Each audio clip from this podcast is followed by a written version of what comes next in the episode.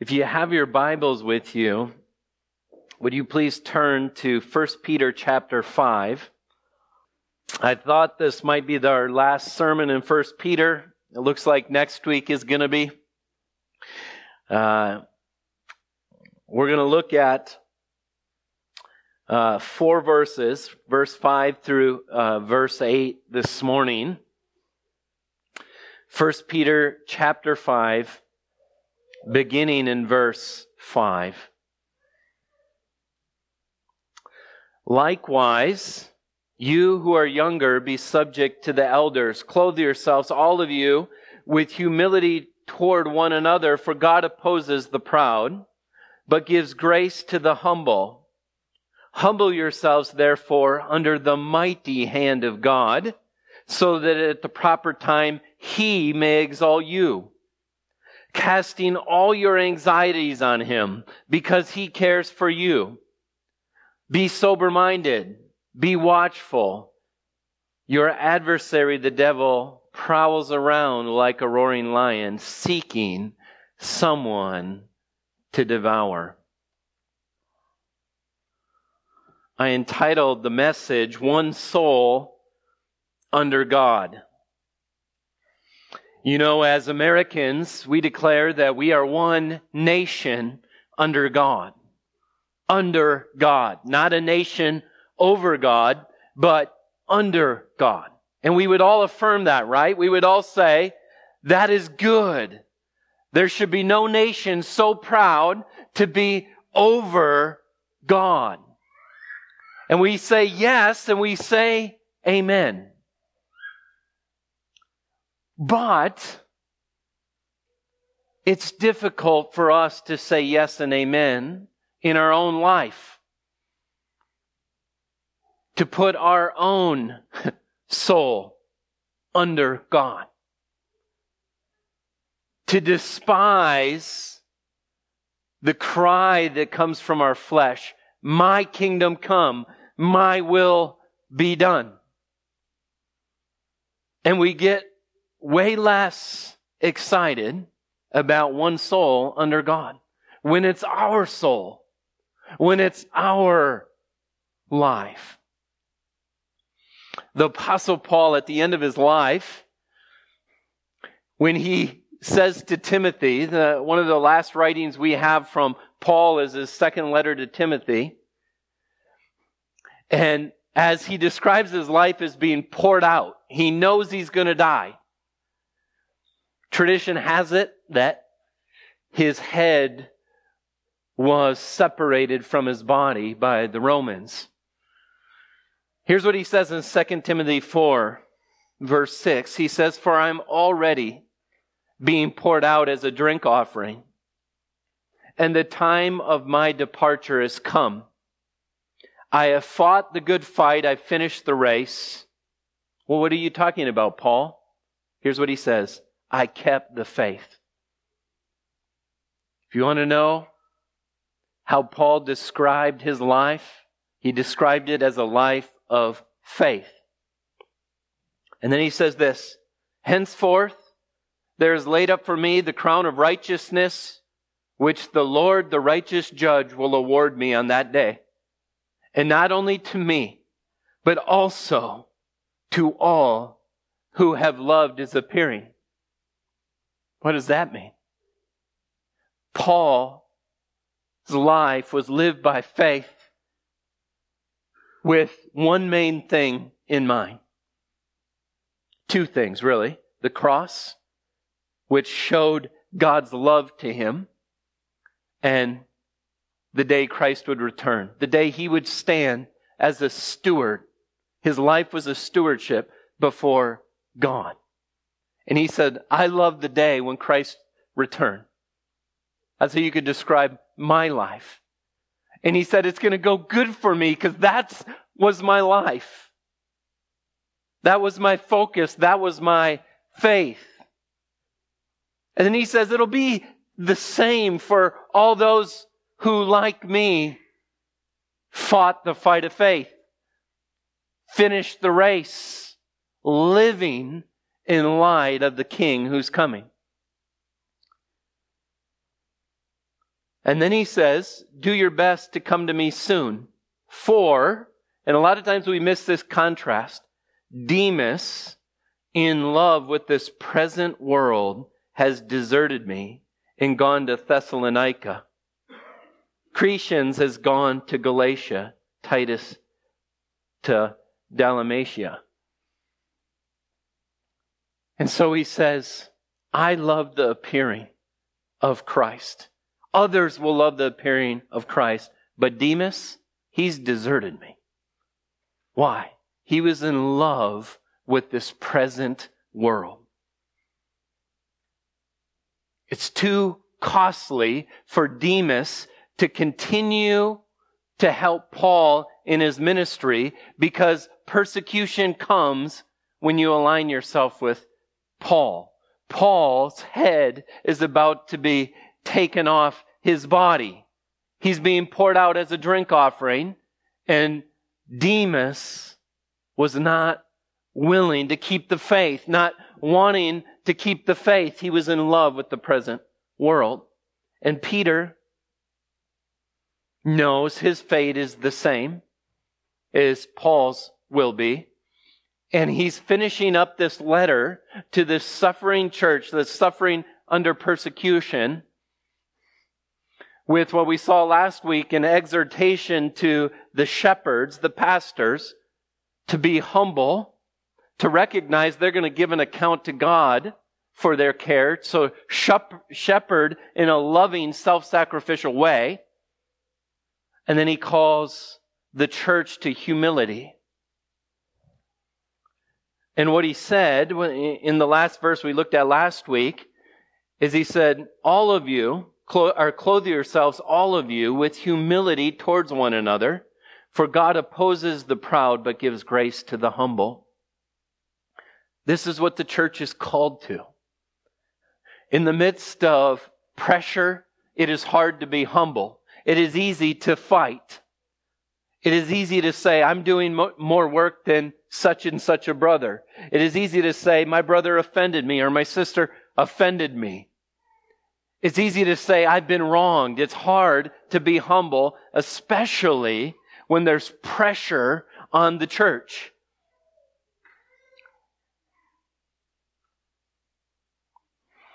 I have a Twitter account where I follow all these pastors. In a sense, you could say my heroes in the faith.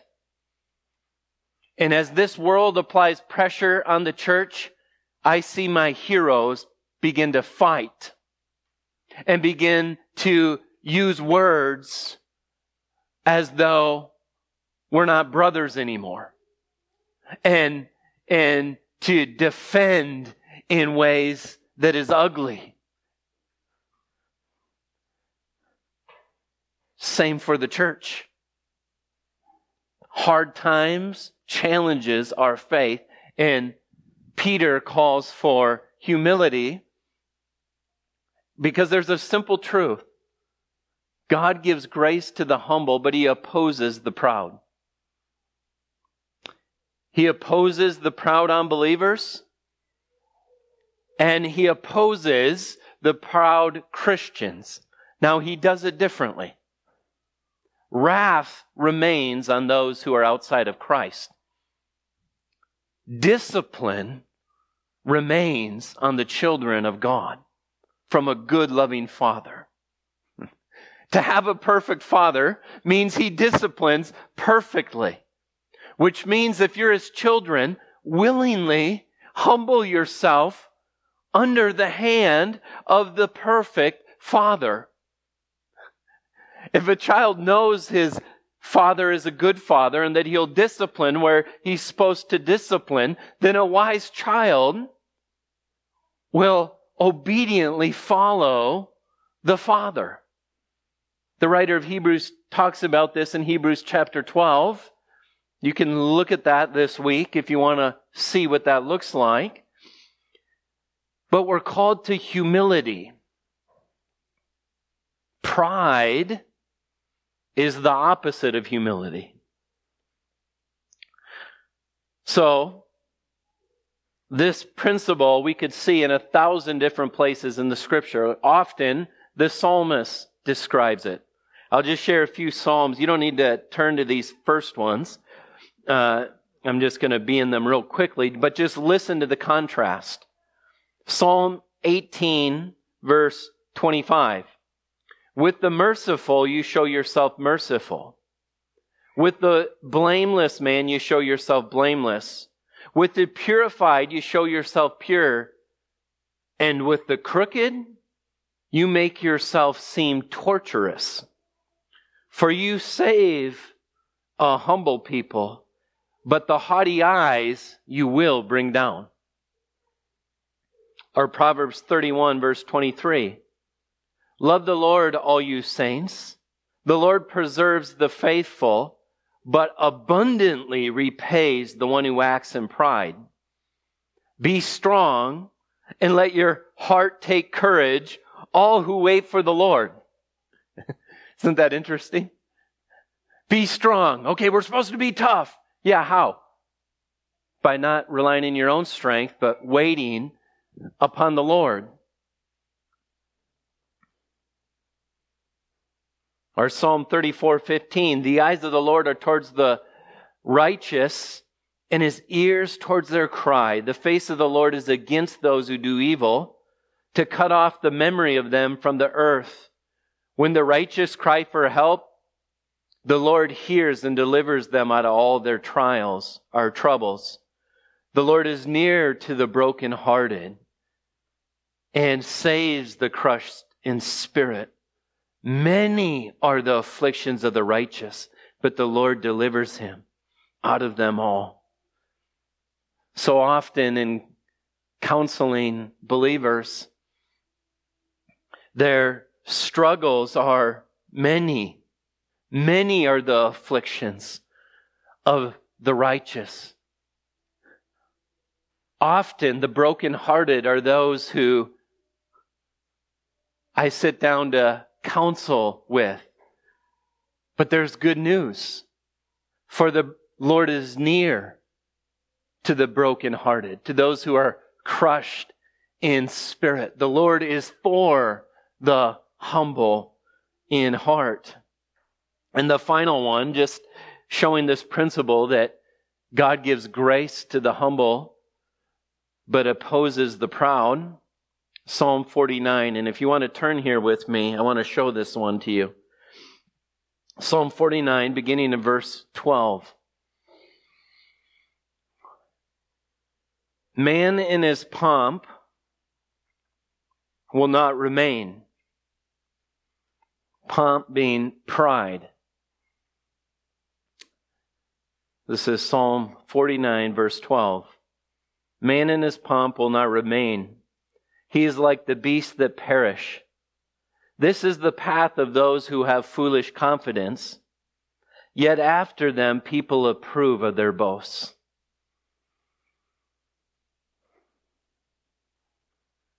I just want to make a practical comment here. And I'm not making a political statement.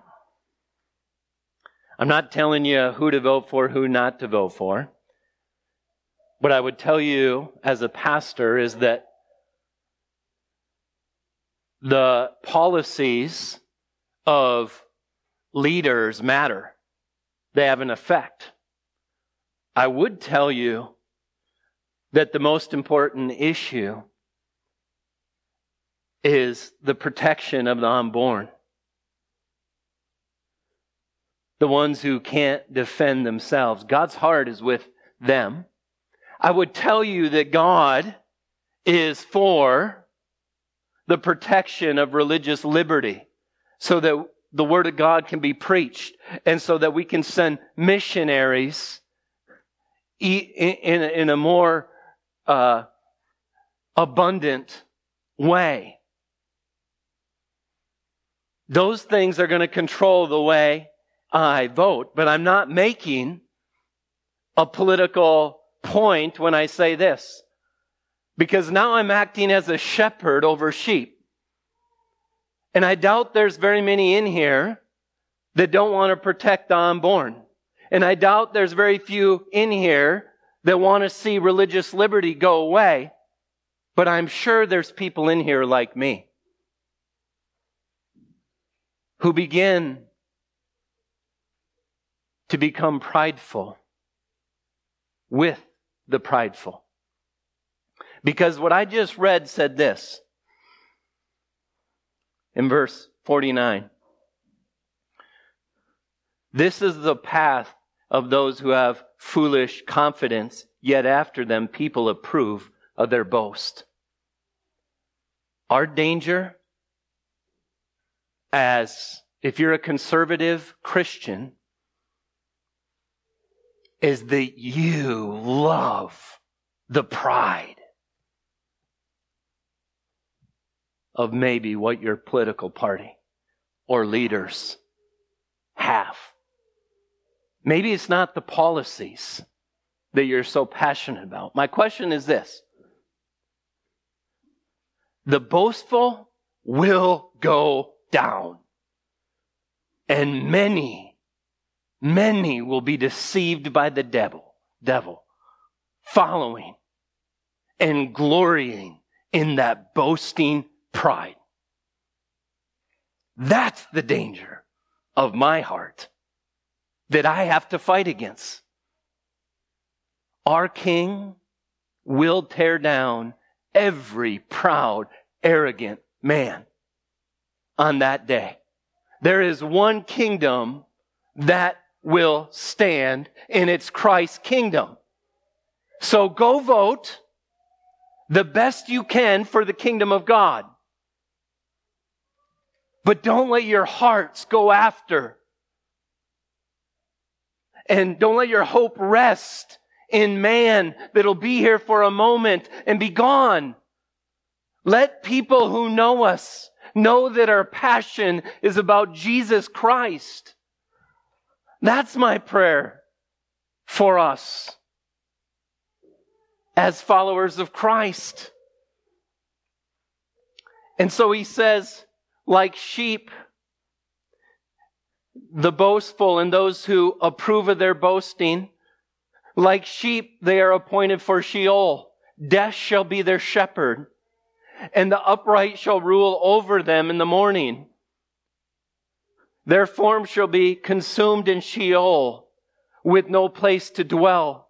But God will ransom my soul from the power of Sheol. He will receive me. Be not afraid when a man becomes rich when the glory of his house increases. For when he dies, he will carry nothing away. His glory will go down after him. For though while he lives, he counts himself blessed, and though you get praise when you do well for yourself, his soul will go down to the generations of his fathers who will never again see light. Man in his pomp, yet without understanding, is like a beast or is like beasts that perish. And this is the principle that all Christians should know. God opposes the proud and gives grace to the humble. So be led by the true shepherd. Let your hearts align with the humility of Christ. Stand for his kingdom. Be passionate about him. Remember why you're here. You're to be His witnesses, to go to the ends of the earth. That's what you're supposed to be an evangelist for. For Christ. And as Christians, those who oppose us politically, and you could call them opponents politically or not, are opponents as sinners without Christ because that was us. That's what we were saved from. And so we must tremble before the words Peter gives us that God opposes the proud but gives grace to the humble.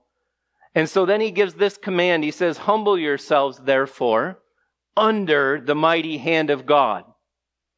This is where the title of my message, One Soul Under God. Humble yourself under the mighty hand of God so that at the proper time he may exalt you. We've talked about this over and over again going through First Peter. Timing. If the Christian doesn't know the timing of God, you will fall to the satanic lie that God is not good as you're suffering. You'll be surprised at your suffering. You'll be surprised at the opposition you face in this world. But he says, humble yourself under the mighty hand of God so that he may exalt you, so that at the proper time he may exalt you. The proper time for your exaltation is not now. Yeah, but they don't know that I'm righteous. They don't know that I have a good heart. They don't know that I'm trying to follow God. They're not praising me. It's not your time to be exalted. It's your time to identify with Christ and to be found worthy to share in the sufferings of Christ for his namesake. At the proper time. Now's not the time. At the proper time, he will exalt us.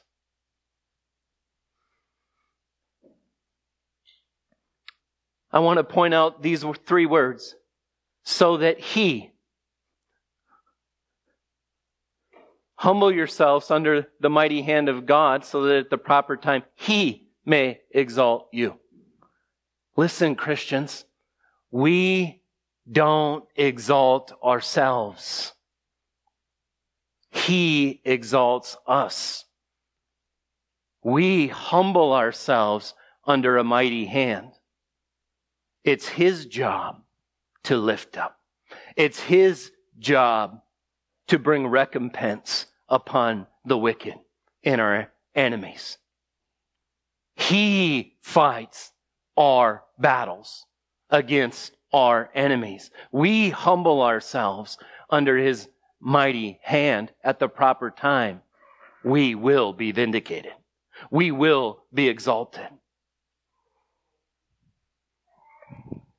And this is the key because you and I will go astray when we, in our own wisdom, in our own power, in our own strength, and in our own defense, try to show people that we're good and that we're the ones and that this isn't fair. Well, it's true. It's not fair.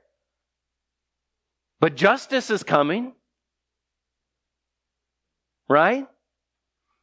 Perfect justice will come upon the enemies of Christ, upon those whom hate God and reject God. And this is the point that we're going to look at next week because we're going to get to verse 10. Look at 1 Peter 5:10. He says, "After you have suffered a little while, the God of grace who has called you to his eternal glory in Christ will himself restore you. Will himself. He will do it. He will exalt you. He himself will restore, confirm, strengthen, and establish you." But what's the point of verse 10? After you suffered a little while, he's talking about timing you will be established. You will be confirmed by Christ. But right now is this little while time when we ought not expect perfect health. When we ought not expect life without pain. When we ought not expect this world that right now is dancing to the beat of the prince of the power of the air, Satan. We ought not expect that they applaud us as Christians. This is the time when, in the midst of suffering, we look with loving eyes and say, We're just like you are, except we've received mercy and grace in the Lord Jesus Christ.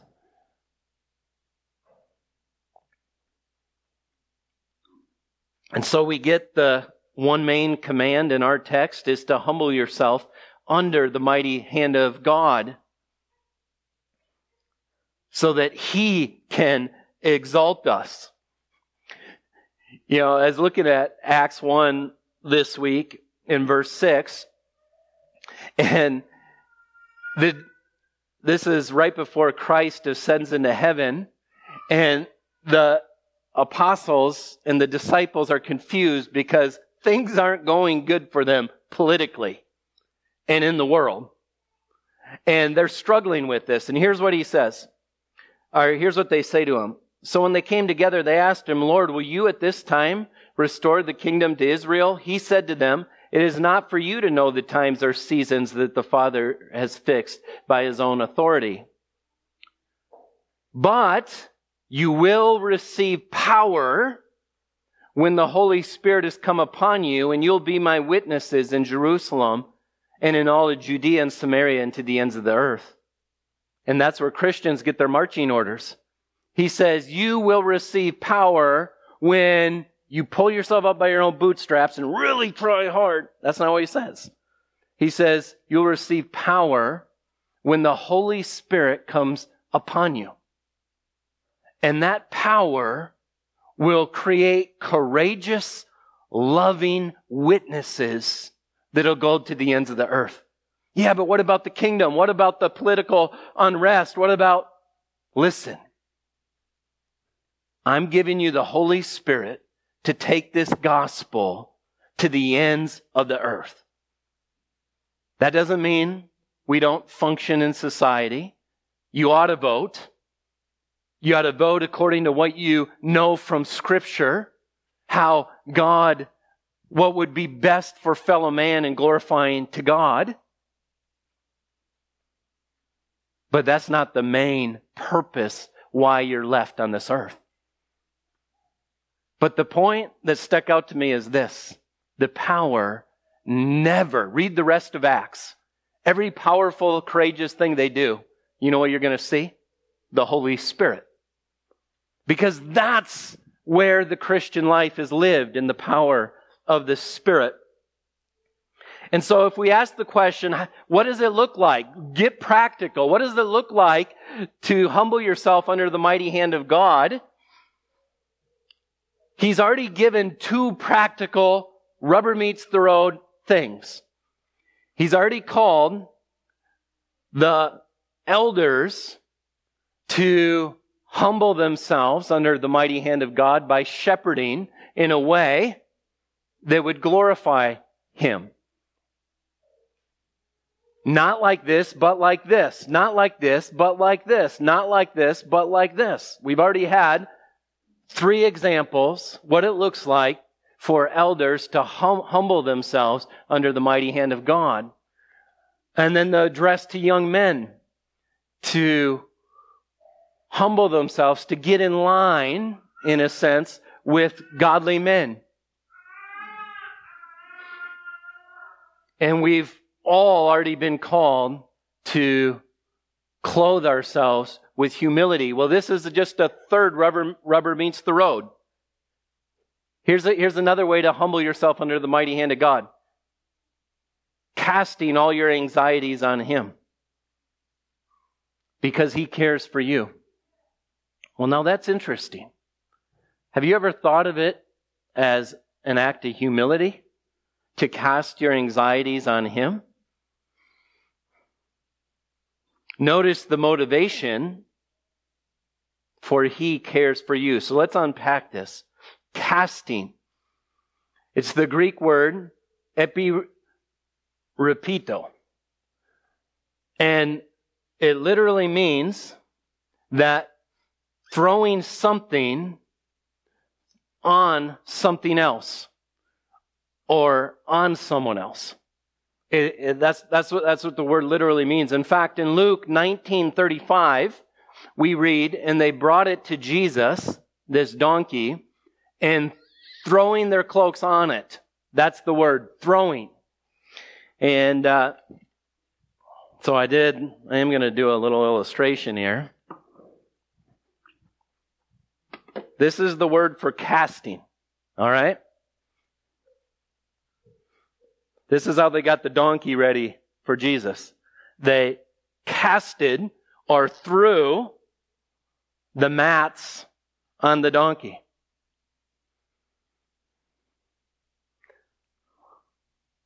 Well, we're to cast our anxiety on Him.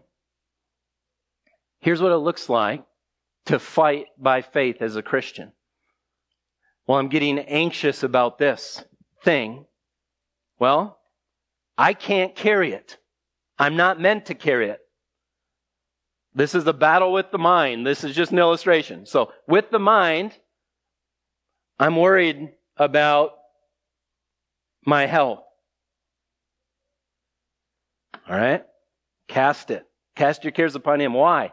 Because he cares for you. All right, I'm going to go lay down now. I'm starting to worry again. Well, what are we doing? We're taking this. We're, we're throwing it on ourselves. What am I to do? I'm to repent because this is sinful. It's prideful. I'm not meant to carry what God is meant to carry. He cares for you. He's there. It's pride to say, oh, I'm going to wrestle out this anxiety that's on my shoulders, this, this, and this. If I think about it long enough, if I run worst case scenarios through my mind long enough, then I'll finally feel okay. Wrong. That never works. That's not what living by faith looks like. That doesn't glorify God. That's pride. You're not meant to carry your anxiety. You're meant to throw it on the one who does carry those things, the one who cares for you. And this is where you've, you've heard me say we will cast with my daughters at night when we pray. What are you worried about? Cast, cast your cares upon him. Well, here's another way illustration to think about. Do this with your children. They're not just going to come up to you and tell you what they're worrying about. You need to teach them that God carries our anxieties. We need to help them cast them and let Christ carry them, which means the battle of faith is in the mind. The devil's battling you. The, the fundamental thing he's attacking you on is in the mind.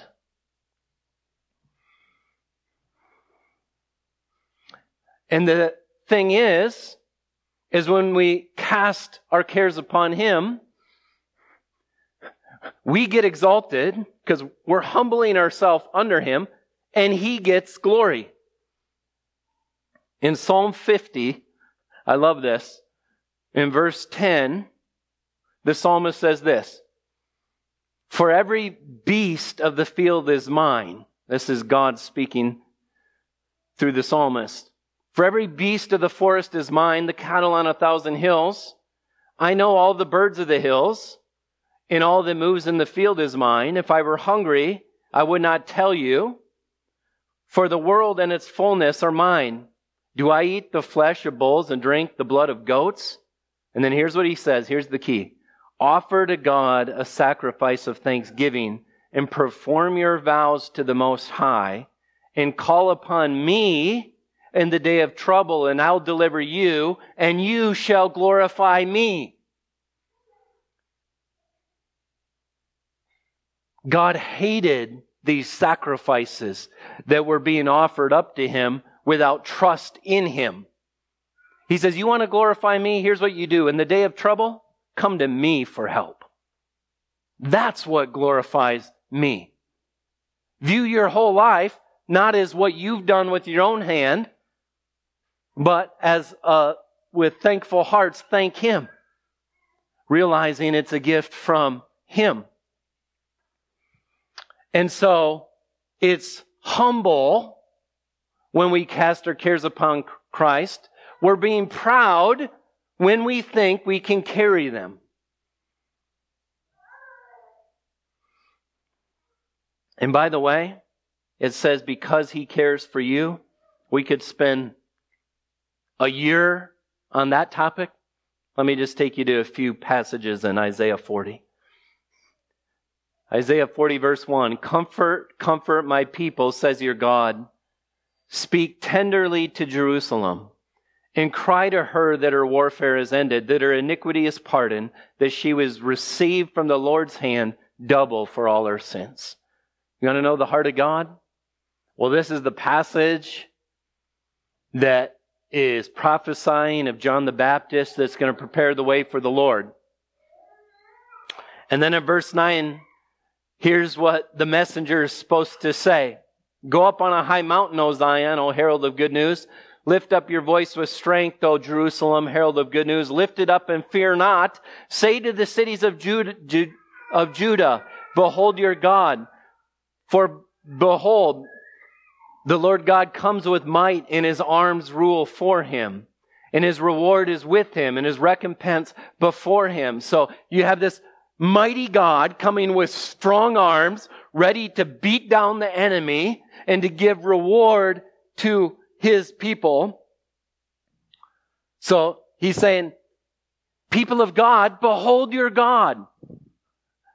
And then he says this in verse 11 He will tend his flock like a shepherd.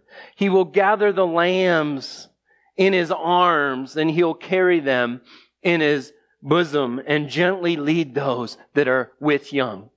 So the God with these big arms that'll destroy the enemies is the same God who's like a tender shepherd that grabs lambs and carries them tenderly and loves them.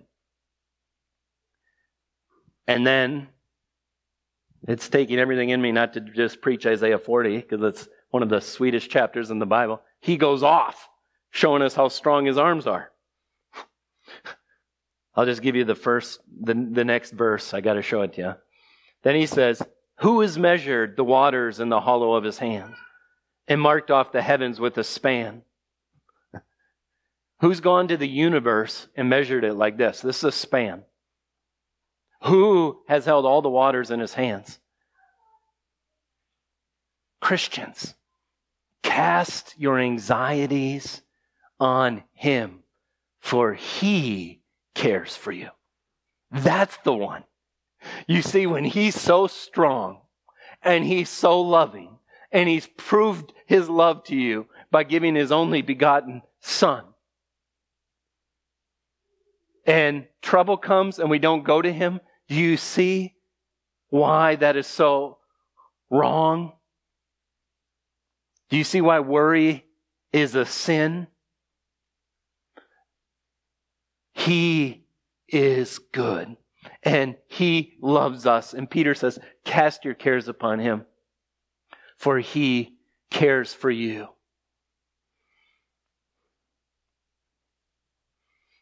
And if we were going to flesh that out, what will that take? Well, then he says, be sober minded and watchful. Be sober minded. I thought I was pretty clever in point two in your notes there. Think and drive rather than drink and drive. Think and drive carefully your thoughts to God. He says, be sober minded. Napho is the word for sober. To be in control of one's thought processes and thus not in danger of irrational thinking. Does anyone struggle with drunk thinking? Having irrational thoughts run through your mind over and over and over again? You see, we think it's dangerous to get into a car drunk and drive because we could kill somebody. And yet, so often, we run worry through our mind as though it's less dangerous. We let our minds go to worst case scenarios and we let them run through our brain like this. And we forget the Christian life is lived by faith. And to live by faith, you have to think right. The most dangerous thing we can do is to let our mind go. The devil says you can't control your mind anyways. Your grandma was a worrier. Your mom was a worrier, and now you're a worrier. That's a lie from the pit of hell. It's true they were worriers, but that lie in there says you can't control how you think. The Bible says exactly the opposite. The Bible tells you to be sober minded, to think carefully, to think rightly on the truths in God's Word. In Proverbs 4, verse 23, Solomon writes, Keep your heart with all vigilance, for from it flows the springs of life. Keep your heart with all vigilance. Then NIV, I believe, says, above all else, guard your hearts, for from it flows the springs of life. Your entire life comes out of your heart. And you've heard me say this a lot, but you need to understand it. When the Bible talks about your heart, it's talking about your thinking, about your affections or desires, and your actions come out of your heart. And if you were to read all of Proverbs 4, the way you guard your heart is you guard your heart by believing God's word by faith. And it's craziness. No soldier goes into the battlefield without a gun, without a helmet, on enemy territory, just like, man, it's a nice day. And yet Christians wake up in the morning and we stroll out into the world where we're going to see next week there's a roaring lion that wants to devour us. That we're in a battle spiritually, that the battle is for our minds. We just kind of let our minds go wherever we want. Oh, what's the headline in the news today? I'm going to think about that for a while. Then I'm going to think about this. Then I'm going to think about this. And then I wonder why I struggle with anxiety. You see, you guard your heart by how you think. And when you think God's thoughts and you love them with your affections, then you'll begin acting according to God's words. The battle is for your mind. We must be sober minded. We must be careful. We must be ready. It's much more dangerous to let our minds be taken away by the ideologies of this world and just the stupidity, the things that fill our mind, rather than with the things that protect our life. Our entire life flows out of our soul. When a pastor says get into the word, he doesn't say that because Christians, here's what they do. They read their Bible. They, you know, they don't drink. They do this, this, this. No, you got to understand that your faith is under attack. Your whole life flows out of your heart. You read your Bible because you want to survive today in faith, casting your anxiety on God. You see? You got to imagine how crazy it is when we just pile these things on our shoulders over and over and over again, and we begin to say, God doesn't even seem real anymore. Well, of course He doesn't. You put a thousand lies into your mind, and you don't read a psalm and remember who God is, of course you're anxious. You can't bear those up. You were never meant to. God carries his people. He's the one who began your faith. He's the one that'll bring it to completion. But we're called to do something in this text, to humble ourselves under his mighty hand. See, that's something we can do. Okay, God, I got to trust in you, casting our anxiety on Him. And we're held responsible to control how we think, to control what goes into our minds. So it's no wonder in Philippians 4, Paul says this Rejoice in the Lord always. Again, I say rejoice. Let your reasonableness be made known to everyone. The Lord is at hand. Do not be anxious about anything but in everything by prayer and supplication with thanksgiving, let your requests be made known to God. That's what you do with him. He knows we're human. He knows the anxious thoughts come. He knows the worry comes. He just tells us what to do with them. Well, what, what will happen if I do that? Look at what it says. Verse 7, Philippians 4. And the peace of God, which surpasses all understanding, the world can't understand it, will guard your hearts and minds in Christ Jesus. Finally, brothers, whatever is true, whatever is honorable, whatever is just, whatever is pure, whatever is lovely, whatever is commendable, if there's any excellence, if there's anything worthy of praise, think about these things. See, we're commanded how to think. Well, what lives up to those things? Only two things, and they're both ir- you can, you can never split them from each other. God is the only one who is ultimately true, honorable, just, pure, lovely. And his word flows from that God, and his word is the same. That's how we live the Christian life by faith. I want to finish with one last illustration here of what this looks like walking in it. In Galatians chapter 6 verse 7, Paul says, Do not be deceived. God is not mocked for whatever one sows, that will he also reap. Now here's what Paul's doing. In chapter 5, he said, Don't walk according to the flesh, walk according to the Spirit. They're at odds with each other. They have nothing in common.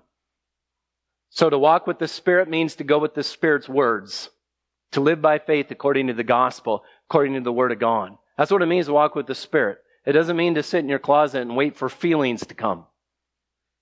It means to look at God's Word and trust in them by faith. If you want to walk with the Spirit, you walk with Him through His words. The Holy Spirit inspired all of Scripture. Well, he gets chapter 6, and now he gives a different illustration. It's not a walking illustration, it's a farming illustration. And the first principle he says is do not be deceived. Whatever one sows, that will he also reap. Bean goes into the ground. If you say corn is coming up, you mock God. That's how you mock God. No, the seeds aren't according to their kinds. I'm going to put a bean in and a corn plant's coming. But why is he saying this? Because we as Christians believe this lie. It seems so silly when you look at the illustration. Because then here's what he says. He says, For the one who sows to his own flesh will from the flesh reap corruption. How do you sow to your own flesh? I'm going to go with my own thoughts, my own wisdom, my own ideas, my own strength. That's how you sow to your flesh. So, Christian, you have a field called flesh field. Every time you run anxiety through your mind, you're going with your own wisdom, your own way, you're, you're planting flesh. That's how you do it. You're planting in the flesh field. And he says, don't be deceived, because if you do that, the one who sows to his own flesh will from the flesh reap corruption. It's a guarantee. It'll never turn out good. It's a promise. But then I love this. But the one who sows the Spirit will from the Spirit reap eternal life. Let us not grow weary of doing good, for in due season we'll reap if we do not give up. So when you get up in the morning, you say, what good is it for me to do my devotions in the morning? Say this to yourself God is not mocked. What one sows, that will he also reap. And so I'm going to put God's mind, a word into my mind. I'm going to cling to it by faith. And in due season, I might not see it today, but spiritual, life-giving fruit will come up. It's a guarantee and it's a promise of God.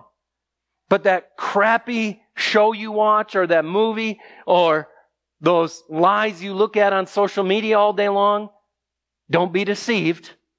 What you put in your mind will come up. You put corruption in your mind, corruption fruit will come up. And so Paul's telling them, it matters how you think and align yourself with the Spirit of God. Father, I pray that as Christians, you will help us align ourselves with the Spirit of God, that we will humble ourselves under your mighty hand, that we will not fall to Satan's lies as he comes and says, God doesn't love you. Look at your suffering. Rather, we would know what time it is. We would know that this is expected. We ought not be surprised by it.